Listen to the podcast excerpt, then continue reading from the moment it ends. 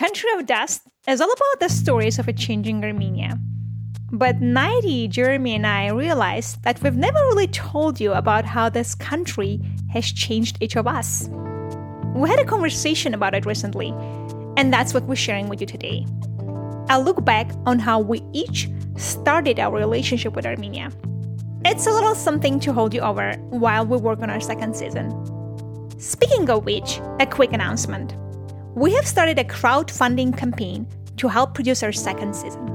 We love making this show, but putting together a podcast like ours takes a lot of work, and we need your help to keep making it happen.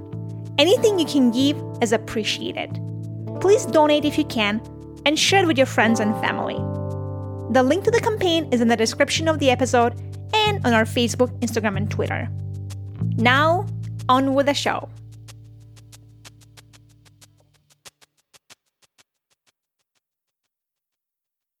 Nairi, I have a question for you. Yeah. Do you remember when you first realized or found out or knew that Armenia was a country? I do. I remember the exact moment that I realized that, that the fact that Armenia is a country, is an actual place, entered my consciousness. There's like a moment. Yes, there's an actual moment. And the moment was actually the 1988 earthquake in Gyumri. So I was four, almost five. Um, and I always knew I was Armenian. Like we spoke Armenian at home. I went to an Armenian kindergarten. Um, but my parents are from Lebanon. And so when they talked about back home, it was about Lebanon. And to me, Armenian was like the language and the songs and the food.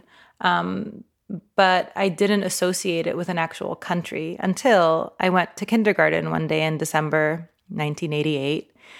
And in our morning assembly, the mood was very somber. And I remember there were teachers crying. And our principal announced that there had been an earthquake in Armenia and that a lot of people had died, a lot of people had lost their homes. So that's when I was like, oh, there's this place. And they've gone through this very sad, terrible thing. A lot of people have died and they need our help.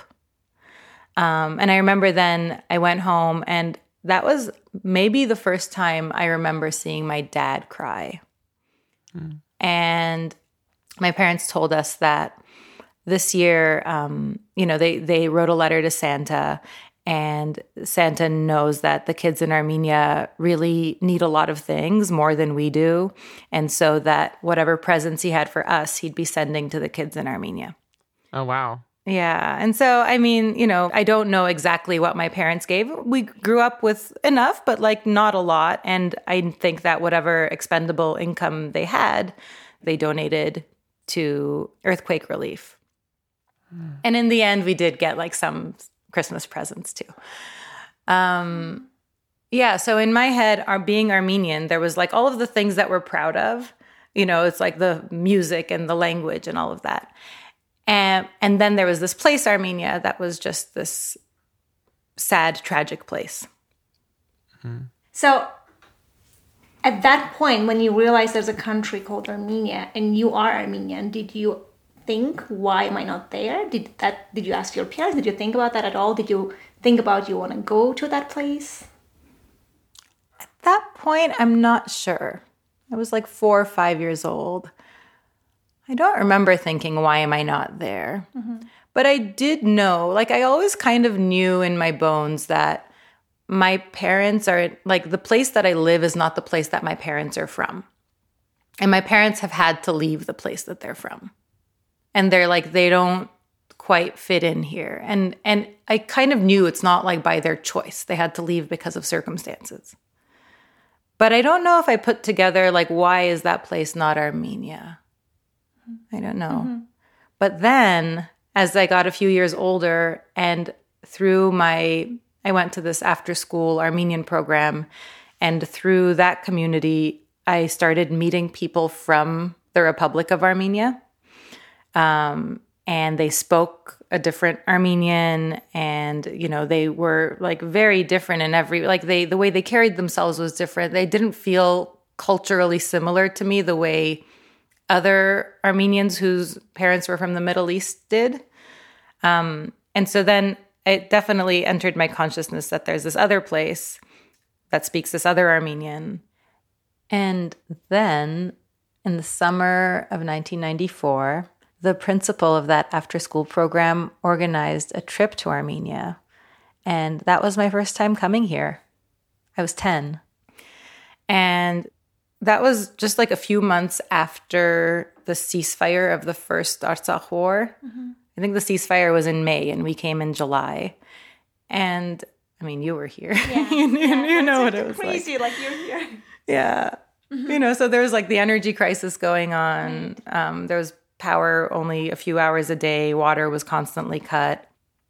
And we came for like six weeks. Wow, it's a long time for a 10 year old to be away. Yeah. And at that point, I'd never even been to like a sleepaway camp. Wait, tell us what it was like to come to Armenia as a 10 year old in 1994. Uh, it was such a huge experience. And it's really one of the points in my life that changed everything. Mm. Um, I remember thinking and actually saying to Arpi, my, my principal, um, aren't there any happy places in Armenia? Um, because we went, you know, we went to Tsitsernagapert, and at that point, the eternal flame was out. Like it wasn't, there wasn't gas to light it. Mm-hmm both the history of the places we were learning about and the moment we were in, it was the places were sad. Uh, but at the same time, we met so many like joyous and very life filled people. Anywhere we went, people would just welcome us into their homes and like set these beautiful tables. And I knew that the, you know, people who didn't have very much were just like pulling out all the stops to welcome us meeting kids our age in the streets and like playing with them playing in, in the the fountain in republic square mm-hmm. at the mm-hmm. time mm-hmm, you know kids mm-hmm. would swim in it in their underwear yep. and so we did that too it's a very authentic experience yeah. experience um, and so for me it was like both of these things at once it was like gray and sad places but so much life in the people who were here. And all of a sudden it became like a like a multi-dimensional place for me. And it that's really what started my relationship with this place. And yeah from then on when people would ask me like what do you want to be when you grow up? it wasn't a job. I would just say something to do with armenia. So yeah and here I Look am. you now. doing something to do with Armenia. Um, yeah, maybe you and I like walked on the same street and like saw each other. And I was 15 at the time, but yeah, yeah, it's crazy that we were at the same place at the same time, and we wouldn't wouldn't get to know each other until uh, I don't know 20 years after that. Yeah. I feel like we definitely walked past each other. um, Gohar. Yes. Do you remember the first time when you realized that? I mean, you were living in Armenia, but that Armenia was its own place separate from uh, the Soviet Union, I guess. Right. So I was born in Soviet Armenia and I was raised in Soviet Armenia. And I actually have quite fond memories of those days. You know, I was like a kid running around and, you know, picking up mulberry from the trees. And at the same time, I have like this very like Armenian experiences, like watching women wash carpets, you know, outside their house with a water hose. But in school and also at home, I was consuming like Russian cartoons and books and and music, and um, didn't really have much connection with Armenian literature uh, or culture at all. I, my parents never took us to church. Like I don't have all. Was there church? Like in Soviet times, you could go to church. You could go to church. Yeah. I actually remember one day my dad brought a Bible home, and he got it from a black market, and he was like, "You can't tell anybody we have this in our house." Oh but I remember I was like, "Okay, this is going to be a secret." I'm so curious why he would get it if he's not a practicing Christian or if he's not like especially religious. You know, when I think about it now, I think he was just trying to rebel in his way. Because I remember I was like learning all these songs about like great leader Lenin, and I would come home and be like, Dad, I learned this song about Lenin. He was like, oh, I can't believe they teach you that. I was like, what do you mean? That's our great leader. How can you say things like that? But I could feel this like anti-Soviet sentiment coming from him, and mm. he was doing these things. Like I remember one day he was like telling me all about like U.S. Constitution and how it's this wonderful document. I was like, what? how old were you when your dad told you about the U.S. Constitution? I know, maybe like seven or eight. Wait, do you remember what he said? He was like, this is the US Constitution, a beautiful document. Yeah, very similar. And he was like, you know, people in US are very proud of their country and they're walking with their heads up. It's like, oh, what about Lenin? what about Papa Lenin? Back then, things were a little different, I guess. And all of that also started to change in 1988 when the Karabakh movement started. And I remember my parents were actively involved. I couldn't really understand what was going, but they would, you know, go to the opera square to to take part in the demonstrations. And I remember seeing like thousands of thousands of people like chanting Miatsum, Miatsum, you know. And Miatsum means? Miatsum means unification, unity. Yeah. Meaning Karabakh should be united with with Armenia. You know, basically they wanted for Nagorno-Karabakh, which is populated by Armenians and was part of Soviet Azerbaijan, to become part of Soviet Armenia. That's when, like, I started to like learn more about Armenia and what's happening. My parents took us to Russian school, and but why did they send you to Russian school? Oh yeah, so they sent us to Russian school because back then, objectively, Russian schools were much better than Armenian schools. But in after four or three or four years, they moved us to an Armenian school. And I remember that one September, they're like, okay, you're going to go to this Armenian school now because Armenian children should go to Armenian school. It was a little bit hard in the, in the beginning because my Armenian was horrible, actually. I couldn't read and write, but I, I learned. What was different about Armenian school? Like, what's different about Armenian school and Russian school in the 80s in Yerevan? I think it just it didn't have as many resources as the Russian school, you know fewer good teachers. You know, for the longest time, I kind of blamed them for it. I was like, I could have known more and like be a more educated person if I stayed in that school. But I fully understand why they did that, of course. It was a matter of principle, it was a matter of like rebelling and like that it was important for them more than good education. It was important for them that we grow up Armenian. I remember I was learning Armenian history, and and I've never done that in Russian school. We had like one class, like once a week, that was teaching us Armenian, how to read and write in Armenian. That was it. So my worldview kind of like shifted from learning about Soviet Union and now learning about Armenia and Armenian history. These years of like Karabakh movement, mm-hmm. Soviet Union collapsing, early years of independence, like those were your childhood years were shaped by that. Mm-hmm. Yeah. So I remember so well the day that the the Berlin Wall fell. And the reason I remember this as a kid is because my dad made such a huge deal about it. we had this political map on our in a room and he was like so excited. Like i remember him jumping up and down. He probably wasn't but he was like so excited. And he was like there's two countries you know east germany west germany are now one country. And he like colored it with one like pencil so they're the same color. And i was like but why does it matter? Like i couldn't understand as a kid. Um how old were you? 9 uh-huh. yeah. I was like, Germany is so far. Like, I've, I don't think we're ever going to go there. Like, why does this matter? um, I actually remember my my dad once brought a gun home. It was like a revolver. Why did he ha- get a gun? I know, you know. So I actually asked him recently. I was like, "Do you remember you you brought home this like revolver and what was that about?" And he was like, "Oh yeah." He's like back then. So some people already knew that they there's going to be a war in Artsakh and they're trying to arm themselves. And because they didn't have rifles and firearms. They took some weapons from Armenian police. Like they like attacked police and like took some of their weapons. Wow.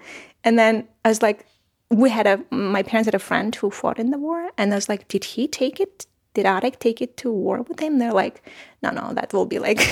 they realized at some point that it's not going to be useful in combat, so they I think they returned it to the police. Huh. But it just. But bef- before then, they were like, there will be a war in Artsakh. so we should attack the police and take their weapons so we can go to the war with their guns.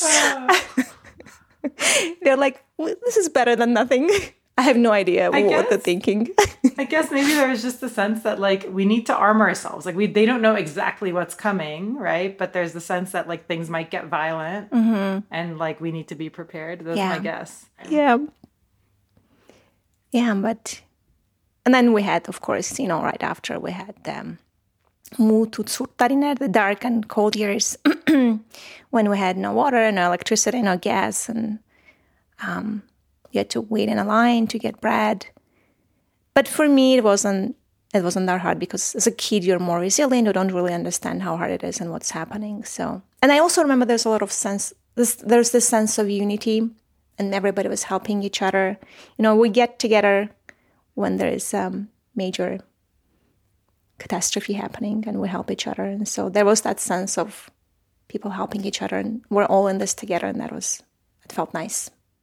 It'd feel like we're this country and we're relying on each other to build this country up like that. Yeah, and like this is what we wanted, and this is the price we're willing to pay. You know, we're gonna be alone, but we're gonna get stronger and bigger. We're gonna overcome this, and things are gonna be great. So there was a sense of like a righteous cause. Yeah, exactly. Yeah. And I think like growing up in those times and seeing my parents being so politically active also shaped how I moved in this world because I was I since I was 17 I like started joining protests and like that's how that's shaped how my parents, you know, did things shaped who I became. What was the protest you went to when you were 17? So we had elections. Oh my God, ninety six, I think, when Levon Petrosyan was the first first president of um, Republic of Armenia. He we had elections and he didn't really win, but he said I won, and so there's protests against him, and I was an active part of that At 17. at seventeen. But I was still going to school and also like skipping school and going to protests. Like your childhood was very much shaped by it wasn't just like this happens to be the place that you live. So much of what your parents were going through and what you were going through had to do with what the country was going through. Exactly. And you know, the way the way Armenia changed also. It also changed who I am, right? Mm-hmm. My identity changed. Mm-hmm. As the country's identity changed. Yeah.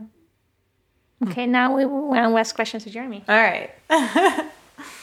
so I think, you know, for me and Gohar, even in different corners of the world, like our Armenianness was, in one form or another, it was something that was in our heads from early childhood, right? Um, was it like that for you? I was just a kid growing up in California. I, I didn't really think of myself as being Armenian or thinking about that too much at all. Did your friends knew you were Armenian? No. Mm-hmm. Or, or they if they did they they were like I don't even know what that is like whatever I forgot about it already. Also, your last name isn't Armenian, right? My last name isn't Armenian. My mom is Armenian. Born in the US. born in the U.S. My my father isn't, and my mom's father lived through the genocide and then came to the U.S. But did you do any like Armenian activities? I remember going to the Armenian church with my grandmother. They had a, a yearly bazaar there, and I remember eating shish kebab and liking it. So you came to Armenia in 2008. Tell us Yeah. more about what you did here and how long you stayed here and what you thought about Armenia. What were your, your first impressions? I was in Armenia for six months and it was not easy. it was hard. It was hard. You know, I like, it's hard to talk with people. The infrastructure wasn't what I was used to. Remember being there in the winter and like all the streets were covered in ice and I would slip all the time and like just like l- things like that. Like my room didn't really have that good heat. It's like a little space heater that one time exploded and caught fire. Oh, And, and you know, like I come from a place where there's an even winter. Yeah. It's hard for me to connect with local Armenians back then. There wasn't a, as much like common ground to connect over. Um, but I had a great time. It was hard but wonderful.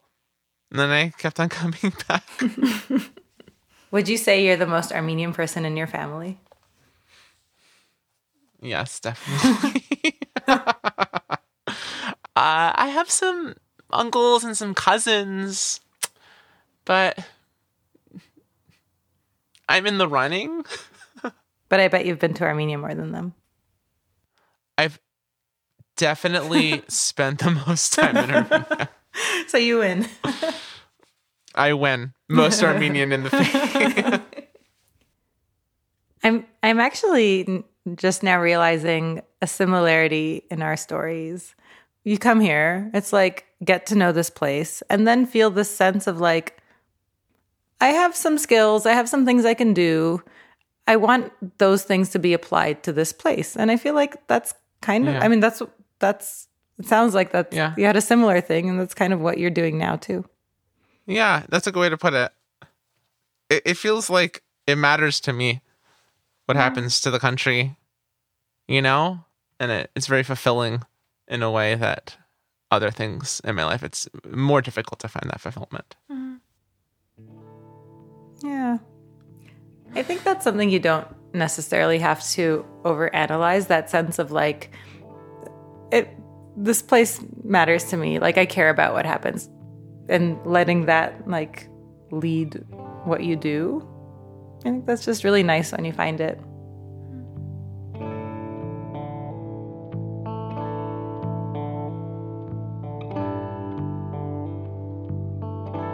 Country of Dust is created and produced by Nairi Abrahamian, Jeremy Dalmas, and Gohar Khachatrian.